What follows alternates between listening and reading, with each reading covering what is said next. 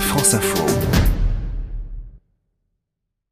Le débrief éco du dimanche soir en partenariat avec le Cercle des économistes face à face ce soir. Christian de Boissieu et Aurélie Trouvé. Christian de Boissieu, vous êtes vice-président du Cercle des économistes, professeur à l'université Paris 1 Panthéon-Sorbonne. Aurélie Trouvé, économiste, porte-parole du mouvement Attaque. Et le premier débat, Emmanuel Cuny. Eh bien, c'est sur les privatisations. On a assisté à un petit rebondissement cette semaine. Oui, jeudi soir précisément, le Conseil constitutionnel a donné son feu vert à la proposition de référendum d'initiative partagée, le fameux RIP, proposition de parlementaires opposés à la privatisation d'ADP, ex-aéroport de Paris. Alors évidemment, cela ouvre la voie à la poursuite d'un long processus inédit en France, pouvant conduire à la consultation de la population. Effet immédiat de ce verdict, eh bien, aucune décision sera prise par le gouvernement sur la privatisation pendant le délai de la procédure, même si le ministre de l'économie et des finances Bruno Le Maire veut rester confiant. Alors la privatisation d'ADP est-elle de fait enterrée Et puis le RIP présente-t-il un risque pour les autres privatisations qui sont dans les tuyaux? Avant de lancer le débat, on va, on va écouter Gilles Carrez, le député Les Républicains du Val-de-Marne. Euh, il fait partie du groupe de parlementaires à l'origine de la proposition du RIP contre la privatisation d'ADP et il salue la décision du Conseil constitutionnel. Écoutez-le. C'est une grande satisfaction euh, de voir que le Conseil constitutionnel valide euh, la procédure de référendum, parce que cette procédure va permettre de consulter les Français sur l'opportunité euh, ou non de, privatiser l'aéroport de Paris, c'est-à-dire nos grands aéroports d'Orly et de Roissy. Et moi, je pense depuis longtemps que ce serait une erreur stratégique, une erreur historique de privatiser ADP. Voilà ce qu'en pense Gilles Carrez. Christian de Boissieu, ça veut dire quoi Que euh, la privatisation d'ADP est enterrée de fait? Elle n'est pas enterrée, mais elle est incertaine, je dirais aléatoire, à la fois dans son principe et dans son calendrier.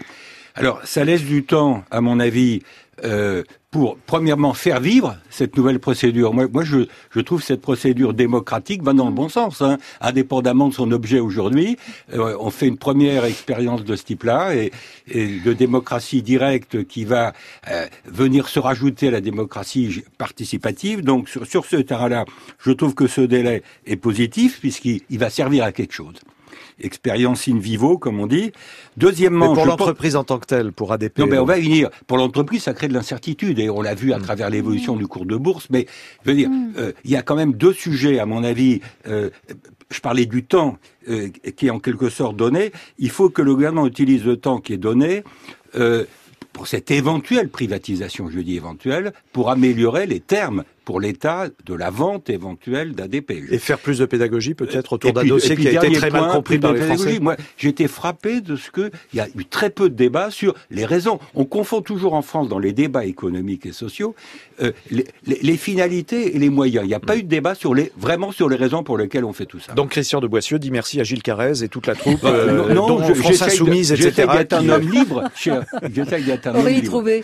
Oui, mais c'est pas pour rien qu'il y a cette alliance inédite des Républicains à la France, à la France insoumise. Hein. C'est parce que d'abord, euh, on voit bien le désastre de la privatisation des autoroutes, hein, de plus en plus connue, avec des tarifs. Euh, ahurissant euh, et d'ailleurs épinglé par euh, la haute autorité de la concurrence. Euh, et puis parce que eh bien c'est un grand service public national qui risque d'être privatisé et qui, de mon point de vue, pose la question de la de la gestion de ce type de bien public. C'est-à-dire que quand c'est une grande entreprise privée comme Vinci au hasard, hein, qui est un des candidats les, plus probables, euh, qui, euh, qui gère ce type de, de, de, service public, bah, quand même, une des grandes finalités de Vinci, c'est la maximisation à court terme des dividendes de ses actionnaires. C'est aussi de moderniser un outil de travail. Et, et donc, alors je pense quand même, bah, de Paris. Euh, non, justement, le problème, ah. c'est que, eh ben, ça risque de faire passer à la trappe euh, les investissements de long terme, mais aussi les considérations de développement de territoire, ou encore comment on gère les nuisances vis-à-vis des riverains. Alors, il y a quand même, bah, forcément forcément, il y a un exemple très concret.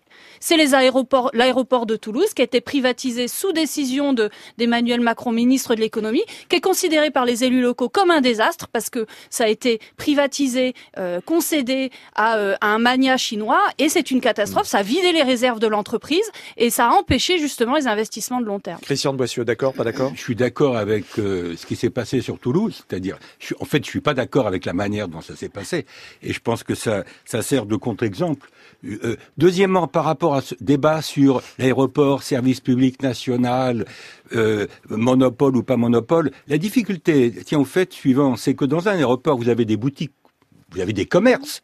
Et là, l'État, au fond, n'a pas de raison de, de gérer les, les, boutiques de luxe ou pas de luxe qui sont dans les rapports. Et puis vous avez, deuxième sujet qui est très important sur lequel porte le vrai débat, les infrastructures. Alors quand je regarde ce qui s'est passé dans le monde, vous avez 60% des plateformes d'aéroports aujourd'hui qui sont gérées en public, par le public, et 40% par le privé. Bon, moi j'essaye d'être pragmatique, je dis il faut voir ce que ça donne, mais de toute façon, je reviens sur ce que je disais, l'État ne doit pas brader. Mais là, on parle d'ADP. Est-ce que ça peut concerner d'autres privatisations? Est-ce que ça peut mettre en cause d'autres privatisations bah, euh, potentielles? Ça peut. On va voir ce qui va se passer avec RIP sur ADP peut faire jurisprudence pour les autres on va Voir, on va voir. Bah, en tout cas, ça peut donner des idées, bien sûr. Même si je pense que le débat sur NJ, ou même la Française des Jeux, qui est aussi à sa manière un monopole, n'est pas tout à fait le même débat, en tout cas dans l'esprit des gens et mhm. peut-être au point de vue juridique, que, que le débat sur ADP sur ce plan, sur ce point, Aurélie bah alors, Oui, alors Française des Jeux, NJ, ça pose encore bien d'autres problèmes. Française des Jeux, c'est des questions éthiques et morales qui sont en jeu. Hein. D'ailleurs, faut faut se rappeler que le gouvernement précédent, euh, c'était euh, donc euh, sous François Hollande, c'était vraiment opposé à cela, qu'il n'y a jamais eu de loterie qui soit privée en France depuis le 19e siècle, parce que on a toujours considéré que, bah, par exemple, il y avait des questions d'addiction, de protection des mineurs, ou encore de risque de blanchiment d'argent. C'est bien pour ça que Christian Eckert, l'ex-ministre du budget, disait euh, il vaut mieux dans ce cas-là, pour mieux réguler, être propriétaire plutôt que eh bien de le laisser à, voilà, la gestion d'une grande d'investisseurs privés. et on ne sait pas ce que ce que ça donnera. juste un dernier mot. Il faut savoir aussi que derrière tout ça, il y a aussi la privatisation à venir euh, qui est prévue des barrages, des ports, de tout un tas d'infrastructures essentielles qui là aussi va poser euh, beaucoup de questions. Alors, derrière tout ça, il y a le débat sur le financement de l'innovation parce qu'il a, été dit, il a été dit. Est-ce que justement c'est une marge de manœuvre en moins pour les Emmanuel 8 milliards attendus, mais ça va dépendre ah du cours, hein, et le cours il va évoluer dans les mois qui viennent, le cours d'ADP. On va voir ce que ça donne. Mais si c'est entre 5 et 10 milliards d'euros, l'idée c'était de financer un fonds pour l'innovation de rupture, les innovations de rupture. Moi je pense quand même qu'il faut financer un fonds, mais qu'il faut pour être certain de ce qui se passe, trouver d'autres ressources que les ressources de privatisation. Et ça pose le problème, le problème des dépenses publiques et la maîtrise des dépenses publiques et des transferts entre certaines dépenses publiques qui sont peut-être moins utiles que ce qu'on mettrait dans un fonds pour financer l'innovation de Aurélie Trouvé, vous n'êtes pas contre le financement de l'innovation. Euh, Alors moi, je comprends rien à leur calcul économique parce qu'ils nous disent qu'ils vont faire un fonds de 10 milliards pour l'innovation issue euh, des ventes d'ADP, l'aéroport de Paris, Française des Jeux et NJ pour rapporter par an 300 millions, alors qu'actuellement tout ça rapporte 800 millions euh, à l'État. Donc ça n'y rien comprendre en fait. Allez, on marque une pause. On va parler de, de Donald Trump dans un instant. Le débrief éco avec CCI Store. Faites décoller votre business avec la première plateforme de services numériques pour dirigeants de TPE-PME. CCIStore.fr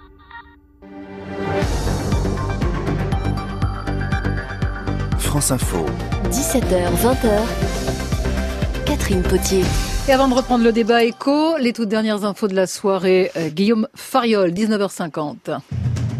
Le Rassemblement national va porter plainte pour diffamation. Plusieurs députés et sénateurs demandent une commission d'enquête parlementaire sur des liens entre le parti de Marine Le Pen et Steve Bannon, ex-conseiller de Donald Trump. Cela fait suite à la diffusion d'un reportage d'envoyé spécial sur France de cette semaine. Alexandre Benalla, Vincent Kras et trois proches d'Emmanuel Macron entendus à la fin du mois dernier par la police. France Info en a eu confirmation aujourd'hui. C'est dans le cadre de l'enquête sur des accusations de faux témoignages devant le Sénat. Les sénateurs avaient saisi la justice après une série d'auditions sur l'affaire Benalla. Avant l'hommage national mardi aux invalides, les corps des deux militaires tués au Sahel doivent être rapatriés en France aujourd'hui. Les deux hommes sont morts dans la nuit de jeudi à vendredi en libérant quatre otages, dont deux Français au Burkina Faso. Au Burkina Faso, justement, une église catholique attaquée ce matin dans le nord du pays. Des hommes armés ont abattu cinq fidèles et un prêtre en pleine messe. Blessés à Vergès, dans le Gard, pendant la feria. Un taureau s'est échappé et a foncé dans la foule en début d'après-midi.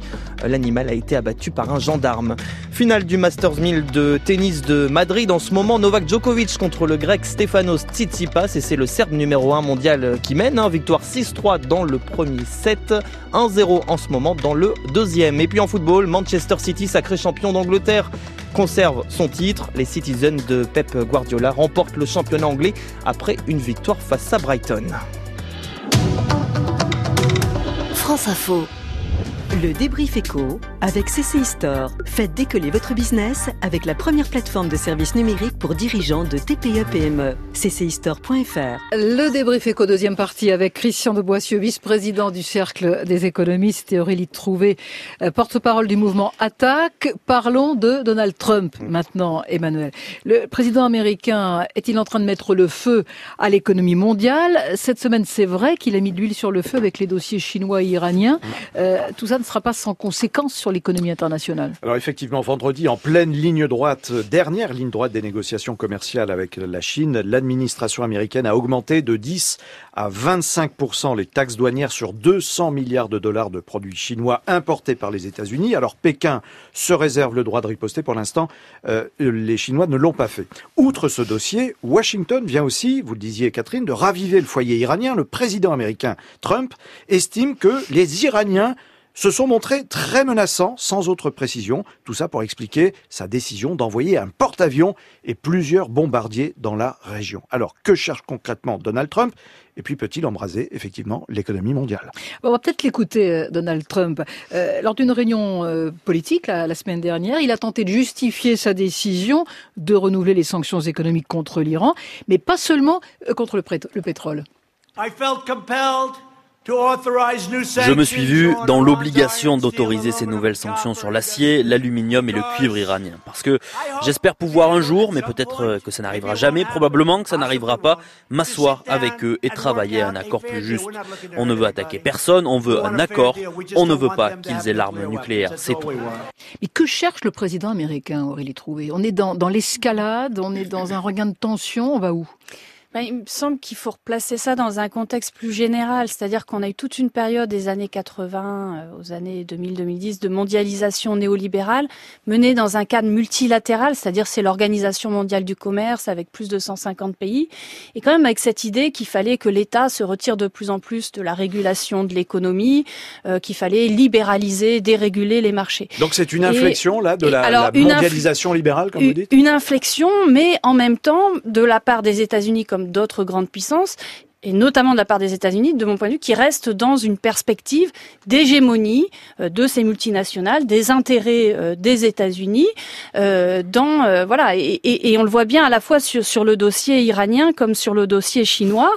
En fait, quand la mondialisation néolibérale, au sens du retrait de, de la dérégulation de marché, n'arrange plus les États-Unis, il passe à une, il passe à une autre phase qui, en fait, plonge tout le monde dans une nouvelle guerre froide économique. Hein. et, et en tout cas, c'est absolument pas, je dirais, un protectionnisme altruiste au service oui. de l'écologie ou que sais-je. C'est vraiment dans l'intérêt des élites économiques des États-Unis. Alors, Christian de Boissieu, si on regarde uniquement le dossier iranien, euh, est-ce qu'on va vers une nouvelle guerre du Golfe à cause de, de Donald Trump?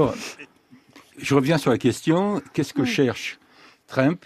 Il cherche à être réélu. Oui. Bon, c'est aussi bête oui, que ça, parce que ce qu'il est en train de faire, c'est quand même populaire, en tout cas du côté américain, pour le Middle West, pour le, l'opinion, une partie de l'opinion publique américaine. Je suis persuadé que s'il y avait des élections demain, il serait réélu. D'autant que ça s'ajoute à une, oui, une croissance, oui, et une croissance économique insolente à 3,2 3,2 3,2 le plein emploi, de croissance en rythme annuel, le plein un emploi. taux de chômage de 3,6 qui nous fait rêver du côté français. La machine de relance trumpienne oui. a fonctionné. Alors, alors, ceci dit, euh, ceci dit, il est dans un jeu de rôle qui n'est pas très drôle. Je veux dire par là que dans ses rapports avec les Chinois, quand il tweet, euh, il, il, il, souffle le, le, chaud et le froid. Il est versatile quand même. Ouais. Hein. Il, il, est volatile. Comme les prix et, du pétrole. Et comme les marchés financiers, d'ailleurs qui sont totalement indexés sur les, les tweets de Trump. Quand il souffle le chaud, bah, les, les marchés montent. Quand il souffle le froid, les marchés baissent. Mais par rapport au débat sur la croissance mondiale, Madame Lagarde, la patronne du FMI, euh, a mis en garde. A mis en garde. Et quand on regarde les prévisions du FMI pour 2019 et pour 2020, euh, une partie de l'incertitude provient de ça. Deuxième remarque, puisque vous m'interrogez sur l'Iran, euh, sur le dossier chinois comme sur le dossier iranien, l'Europe est totalement absente. Alors ça, ça tient au fait qu'il y a les élections européennes et d'ici là, bah, l'Europe n'existe pas. On verra elle ne pèse rien face à Donald Trump et, et, en plus elle est discréditée aux yeux des, des Iraniens ben, puisque l'Europe euh, est incapable de trouver une parce transition. qu'on ne compense pas du point de vue économique. Mais je termine en disant que l'Europe a une bonne idée en janvier. Trois pays, l'Allemagne, le Royaume-Uni qui va sortir de l'Union européenne avec le Brexit et la France, tous les trois ont mis en place un système de paiement règlement en dehors du dollar pour échapper aux sanctions américaines, puisque dès que vous touchez au dollar, vous êtes soumis à, la juridiction américaine, à la jurisprudence américaine.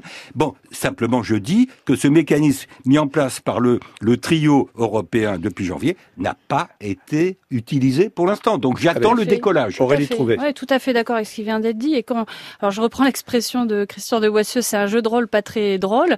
On le voit sur le dossier iranien. D'abord, ça va avouer le peuple iranien à de, à de, de nouvelles les dures privations, hein, puisque euh, on, on, sanctionne, euh, euh, on menace de sanctionner donc des pays comme la Turquie, la Chine, etc. S'ils continuent à importer non seulement du pétrole iranien, mais d'autres ressources qui sont essentielles, en tout cas à court terme, pour l'économie iranienne. Ah ben il veut couper le kiki aux Iraniens, au voilà, voilà on, est, on peut le dire comme ça. Euh, mais ça va fragiliser, pour les Iraniens. Ça va fragiliser les autres pays importateurs de pétrole, mais ça surtout, ça risque de, de vraiment de, enfin, il joue sur les braises euh, et c'est un risque de conflit ouvert qui embrase le, le, le golfe Persique. Hein. Et en fait, il donne des gages, tout à fait. Hein, c'est qu'il a, je, je, suis tout à fait d'accord avec vous. Il y a une visée électorale, mais il donne des gages surtout à qui, à sa frange la plus à droite, en se faisant influencer par les faucons. Hein, c'est c'est euh, ces grands responsables politiques des États-Unis qui sont alliés d'Arabie Saoudite, de l'Israël et, et, qui jouent contre l'Iran. Et, euh, et c'est un jeu extrêmement dangereux. Euh, voilà. Donc ça peut déraper à tout moment. Non, mais c'est même dangereux. C'est même dangereux pour les États-Unis. Il y a quelque chose que je comprends pas. Il a il a des conseillers économiques qui doivent lui dire, Monsieur le Président, la montée du protectionnisme euh, tel qu'il est abordé de manière unilatérale, bah, c'est mauvais pour tout le monde. Il y aura des perdants, au bout du compte, y compris pour l'économie américaine. Donc, euh, je, je, je, il est Si l'économie américaine s'arrête, c'est l'économie mondiale qui Alors, je voudrais juste réagir sur le fait qu'effectivement, l'Union européenne doit vraiment peser davantage qu'elle ne le fait. Le problème aujourd'hui, c'est que de mon point de vue, elle ne propose pas un multilatéralisme de coopération euh, voué euh, à la solidarité, l'écologie, etc.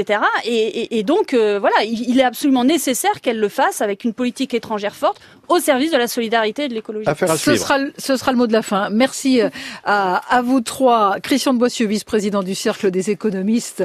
Aurélie Trouvé, porte-parole du mouvement Attaque. Bonne semaine, Emmanuel Cuny. À dimanche. Et à dimanche.